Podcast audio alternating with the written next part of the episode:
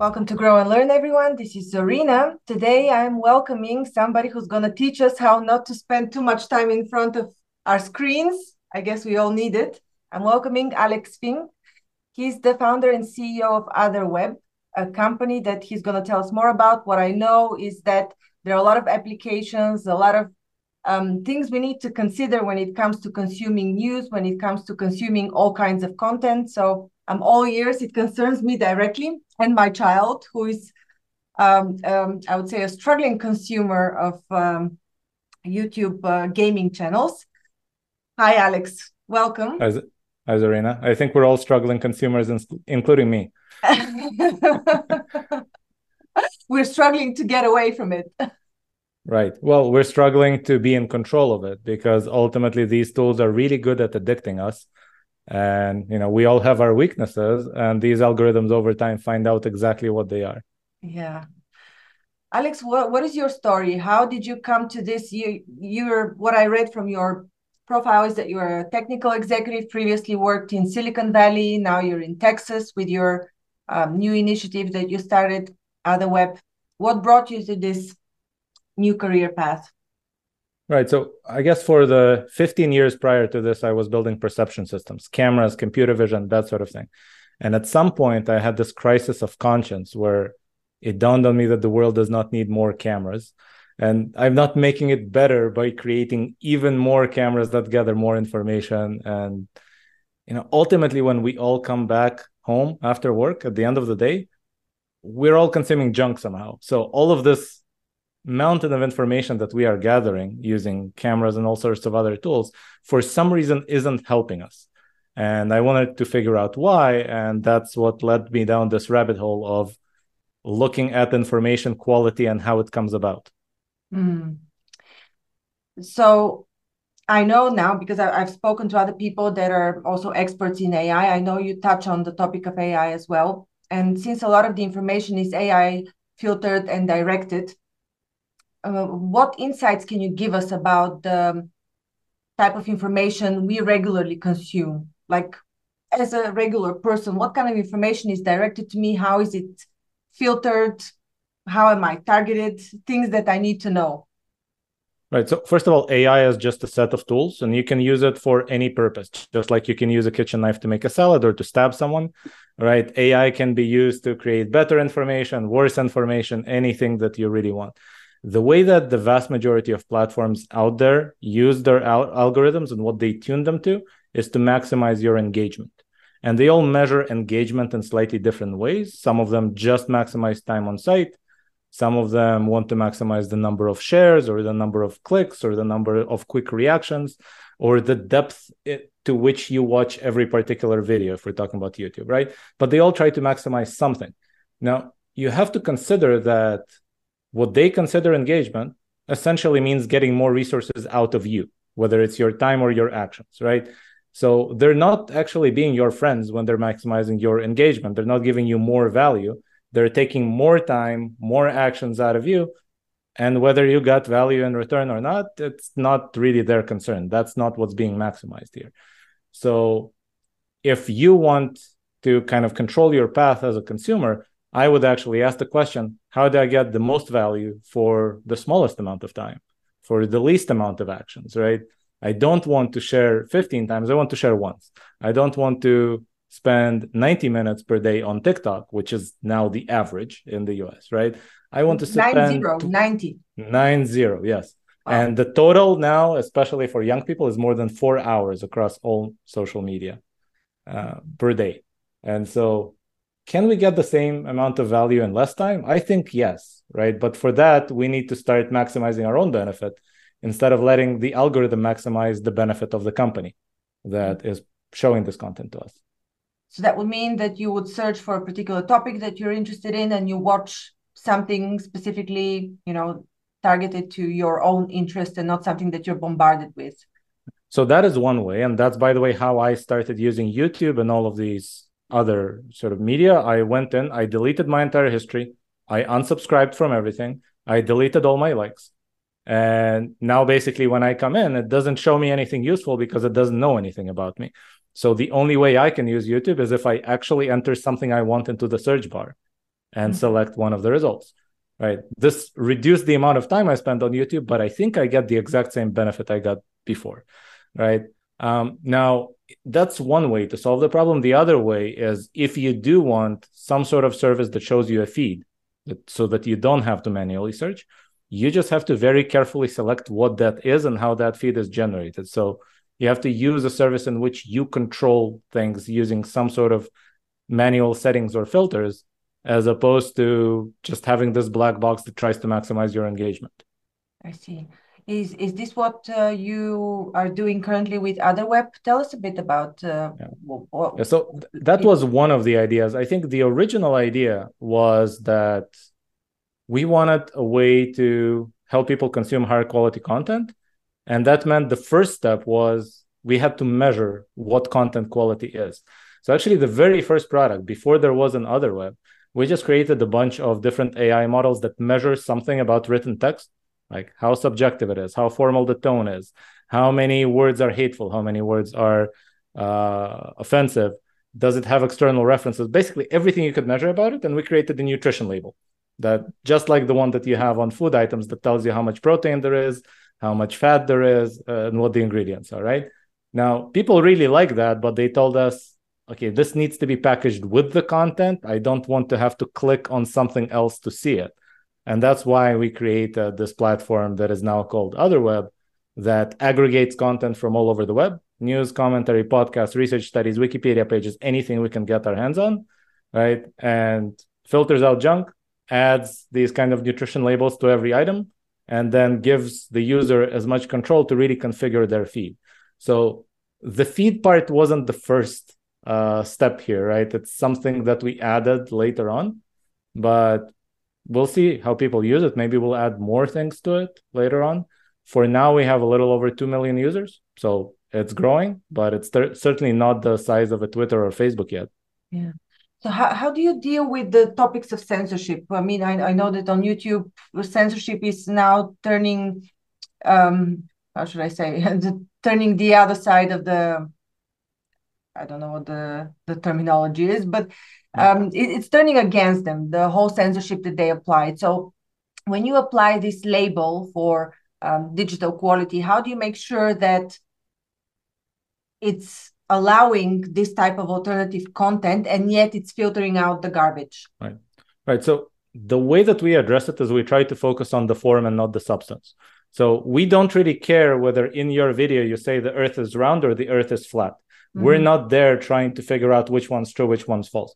We just want to make sure that if you make a scientific claim, that you provide certain types of evidence, you use certain types of language that seems like it's informing us of the facts and not trying to persuade us in some way, right? And we're basically policing the form in which you lay out your argument, not what the argument is. If you have a contrarian argument that most people disagree with, that's great. We want to have those kind of contrarian arguments on our platform as well as long as they are not illegal in some way. Like obviously, child pornography is illegal, incitement to violence is illegal. We have to remove that. But right now, that kind of content can't even appear on our platform just because of the list of sources from which we scrape the data. Right. Generally speaking, they all already removed it before we touched it. But on everything else, we try to get as much source diversity as possible. We try to get as much opinion diversity as possible and only filter by up and down, not left versus right. Um, I don't really care if people consume right wing content or left wing content. I prefer that they consume both, right? But I want them to focus on things that are meant to inform rather than persuade. Mm-hmm. Did you did you have um, any firsthand um, experience with somebody having mental health issues or being more excitable because of using um, digital content in, in excess? Or I, I, I think we see it all around us, right? Mm-hmm. Um, you don't even need firsthand experience. You just look at the former president of the United States or the current person who just bought Twitter. He's clearly a Twitter addict, right? So I think we see these effects all around us. Um, I keep talking to people, and every time I talk, now it's professional curiosity. I start asking them, you know, how do you use social media? You know, how much time do you spend on it? What do you remember from the last time you used it? And almost every person I talk to sounds like an addict, right? They keep talking about gaps in my day. I say, okay, how much time did you spend on social media yesterday? He says, well, maybe two hours. I say, okay, do you remember anything you consumed during that time? Can't name a single piece, right? It literally sounds like somebody who just blacked out on drugs for two hours and then woke up and doesn't know what just happened, uh-huh. right? I think and... I have a cure for that actually. I mean, apart from oh, everything you're suggesting, um, as a content creator, I, I notice that whenever I create content, I don't have time to consume. So I'm just blasting out, I'm just posting things sometimes on Facebook, sharing on LinkedIn, and I don't have time to scroll and look for other people's content. I just need to put my content out. So yeah. Well, I mean that that is a good cure for idle hands is be busy, right? Yes. so as long as you are busy creating stuff then probably you don't have time to uh, consume more content. But still i would say like i used to be i think pretty busy throughout my career. And yet if i look back i've had entire periods where the entire time between let's say 9 p.m and midnight mm-hmm. was consuming nonsensical things on youtube or other social media or spotify or something like that right did I gain anything by doing that? I'm not sure. Right. Um, maybe if I were at least on a treadmill while doing that, there would be some benefit, but the benefit would be from a from the treadmill. Yeah. Right. So I think we all do that to some extent. And if it's not social media, there's a risk it might be television or something else. So there are these time wasters built into our life. And every time I point people to that, including myself, right, there's these defense defenses that we all hear well, you know, I'm tired after work. I need to relax. So this is what I do. I'm thinking you could relax outdoors. You could spend time with family, with your neighbors, right? You could just take a walk in the woods if the weather is good. Are you sure that TikTok and Instagram are the most efficient way to relax? And if they are, why is it that people seem to be lonelier and more depressed and more erratic than ever? So mm-hmm. it's probably not a very good way to relax probably not a very good replacement to social connection or to nature, but it's addictive. So, so, so now that you freed up your time, what do you do between 9 and 12 p.m.? Well, if I have work, I do work. Uh-huh. um, if I want to watch something with my wife, then we watch something together, right? So at least it's a bit of a more social activity, right? Um, if I haven't exercised that day, then I exercise, right? So yeah, Parkinson's law means if you have extra resources, they will be consumed in one way or another. Yeah. But you can prioritize how you want to consume that time.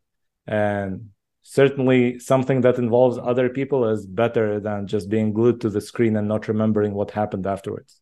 That's true. So, so when it comes to children, uh, what recent researches or or what what what can you tell us about that? I mean, it's clear that the effect is terrible. The the not only mental health but also the level of suicide. We don't know what it's uh, what to assign it to. But any anyhow i mean there are clearly mental health issues with with the young. And so what can you tell us about specifically how to help children get rid of this addiction? Well let me talk about the uh, mental health effects on children yeah. specifically mm-hmm. because i think research is pretty specific about what the cause is and it's not exactly what what the, we had just discussed right? I think that if you look at suicide, self harm, and depression among adolescents using social media, right, then there's a very big difference between girls and boys. It seems to affect girls a lot more, oh. which suggests that what happens there is not just content consumption, right? What happens there is some sort of bullying, shaming, social pressure, these kind of things, right? Um, and so maybe that should be addressed separately. And if you can't address it then at least maybe try to direct the child to social media that don't have these effects. Um, i would say not instagram for in the case of girls and social bullying right? Um, but in general we have to realize that you know us old people sorry for lumping you into that right? But people who remember things before the internet right we've seen different modes of communication, and different modes of content consumption. And so now there's this new mode coming in. We still have a baseline or a comparison point. Mm-hmm. Young people just don't have that. It's not like they are less prepared in some other way. They just don't know other options existed before. they don't feel when something is off and not the way it used to, right? They're just, okay, this is the way the world works. And so I think we need to try to help them, give them a baseline, explain, no, it wasn't always like this. You didn't always just scroll and consume the next thing that popped in front of you.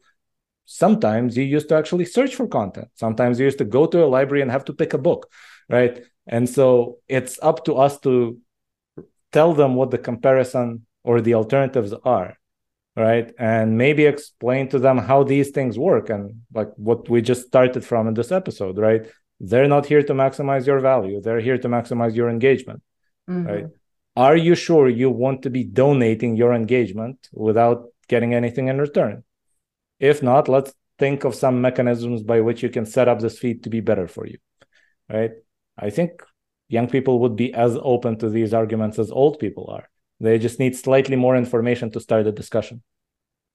On on Otherweb, is there um, application specifically targeted to children? No. Um, for now, there's only one version of it.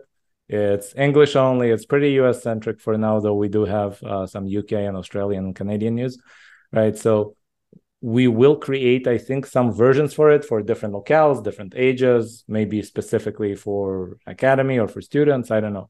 But for now, there's only one Otherweb. Mm-hmm. And and when you say there's a selection of news, these are all labeled as digitally proofed, or how do you label them? What do you mean digitally proofed? Um, what is the label that you were talking about? That you the the label of quality that you give. Mm. Um, so we give all the raw information that we can infer, right? So we have a nutrition label with a, a whole bunch of different mm-hmm. line items in them, right?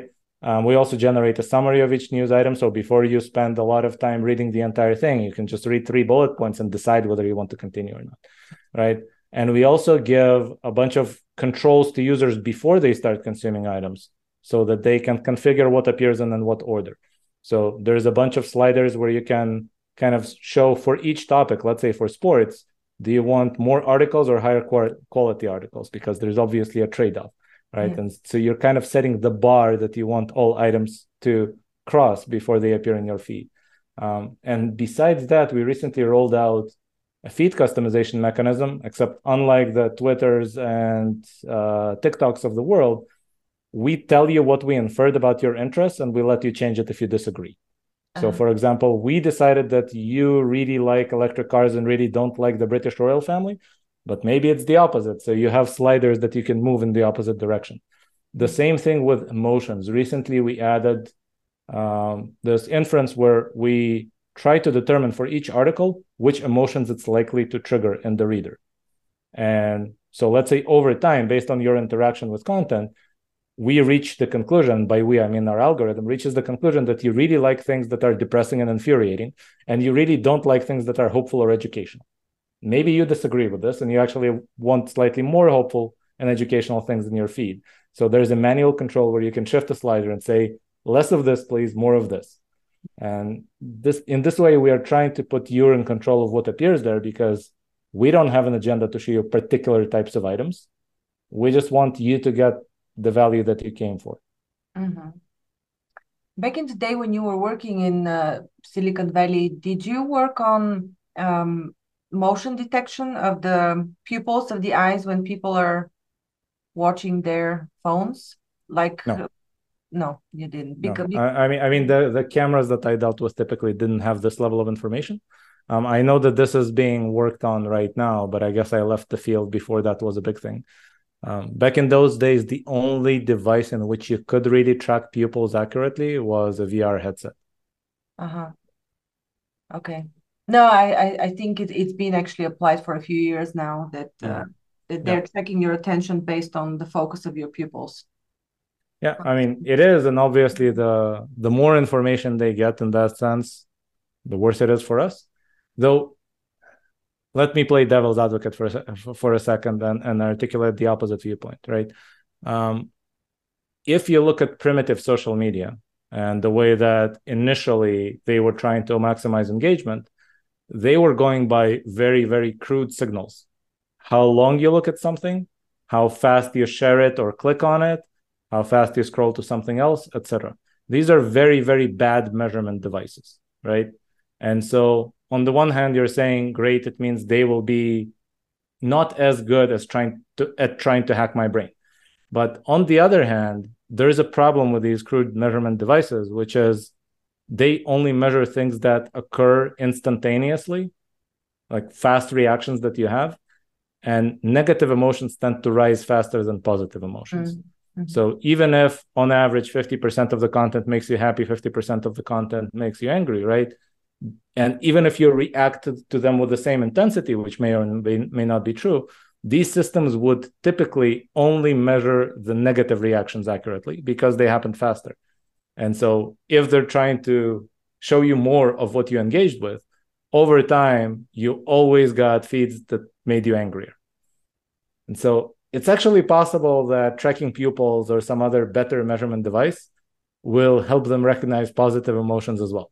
Oh. Because until now, those were not even a part of the equation for the most part. Very interesting. Where where is the future taking us in terms of AI and if people are not using Otherweb and continue to consume content as they as they have been, uh, where is AI going to take them in terms of their? Well, I think even before AI, we were already going into this future of more and more junk chasing fewer and fewer dollars, right? And so we're already in a kind of an arm, arms race where you know everybody is trying to monetize using ads ads pay per click or per view there's no pay per truth or pay per quality right so over time everybody was drifting towards clickbait and now what's going to happen with generative ai specifically is that the cost of generating bad content has just gone down mm. right? Good content is still expensive to produce. You need to research you need to investigate you need to do a whole bunch of things right? But to generate cheap clickbait you need nothing.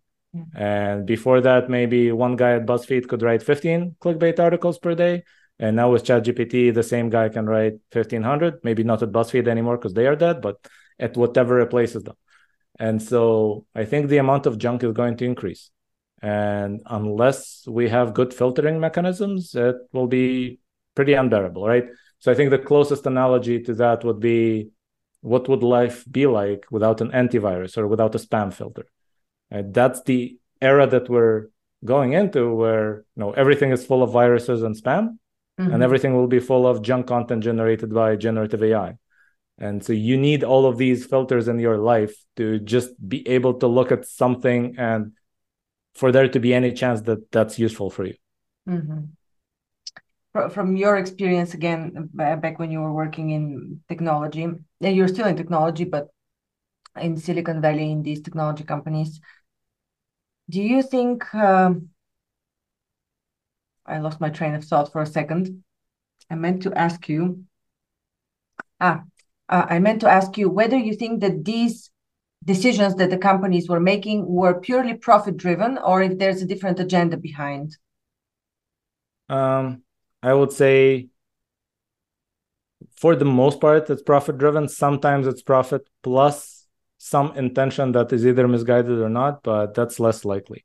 Right? You have to consider that for the most part, every startup in the US registers itself as a C corporation. And C corporations, basically the bylaws, the incorporation papers, and the laws of the state of Delaware state that every executive has a fiduciary duty to maximize shareholder value and nothing else. Mm-hmm. Right. And so anything else that you put above shareholder value could potentially get you sued by the shareholders if mm-hmm. you pursue it. And so when Google said their mission is to organize the world's information, yeah, as long as it doesn't clash with making money. And but if it clashes making money, right? Mm-hmm. When Facebook says connecting the world, yes, as long as it doesn't actually contradict making money, right? Mm-hmm. So one of the things that we did to try to avoid this trap is to register ourselves as a public benefit corporation, mm-hmm. which actually allows us by law to put some other thing that we're trying to maximize in the incorporation papers. And now shareholders cannot demand that we follow one or the other. We are by law allowed to follow both, maximizing our mission, which is improving the quality of information people consume, and making money at the same time. Right. But very few companies do this. I think for now it's still in the single digits in the US. So for the most part, making money wins. Now, I've heard some anecdotes to what you said, and specifically, I think Eric Schmidt was uh, saying this in an interview think on the Daily Wire, but I'm not sure. he was talking about how in the early days of Google, they tried to balance 50 50 between the user's benefit and maximizing the revenue from that user. Right. And so if they were trying to figure out whether to introduce a particular feature to search, for example, then they were trying to balance out better search result, which is what the user wants, and more clickable ads, which is what Google wants the user to do, right? I'm pretty sure that since then, Google has switched to pretty much 100% more clickable ads because their search is not as good as it used to be, right? Mm-hmm. Um, but yeah, some companies still try to balance the two. I don't think it's very popular. I think for the most part, it's pure profit. Mm-hmm. That was a very useful piece of information, what you just shared about how you registered your company. I found it very useful. Uh, uh, is there anything that you'd like to share that I've missed asking you today? So I want to share a general mindset that mm-hmm. I hope more and more people will kind of switch to, which is just trying to really plan your information consumption. Just like most people have tried a diet at least once in their life. Some people actually stick to some diet, right? Because you know that if you just react to what's on the table in front of you, chances are you will not eat healthy food. And so if we just react to whatever information somebody put in front of us, the same problem happens with our brain. And so I would really want people to start thinking maybe in the beginning of each day or maybe even in the beginning of a month or a quarter or a year what do I want to consume during this time? Like, what do I want to put into my brain? What percentage of that should be books? What percentage of that should be talking to other life humans who live around me? What percentage of that should be news? What percentage of that should be sports or something else that helps me relax, etc.? I'm sure the answers are going to be different for every person. But if you ask yourself this question, then the outcome is probably going to be better if you don't than if you don't. Wow, you're on on an honorable mission. Um, is OtherWeb an an app or is it a website? How how do we reach it? It's all of the above. So mm. on the web, it's otherweb.com. On Android or iOS, it's an app called OtherWeb. And there's even a newsletter, and we're introducing news widgets and a whole bunch of other things as well. But for now, I think if whatever platform you happen to be on, either go to otherweb.com or to the App Store or Google Play and just search for OtherWeb. Um, but yeah, it's not like I am insisting that this is the only tool that solves the problem. If people use our competitors, great. as long as people use something, because I'm worried that if we're all consuming junk, then our actions will not be very good. And so I'm hoping that people start consuming higher quality information and that will lead to better actions in the world. I mean, it's obvious by the craziness going around. But okay, I mean, it, it's obvious that we need such services, be it Otherweb or whoever else is is coming to assist in the saving of humanity. I would even say from itself. Yes. Yes. Alex, it's been a pleasure. Thank you so much. Likewise. Thank you. Thank you for listening to Grow and Learn. We hope that you found our podcast informative, engaging, and inspiring. Our mission is to help you keep growing and learning, and we hope that our conversations and insights have provided you with practical advice and useful perspectives.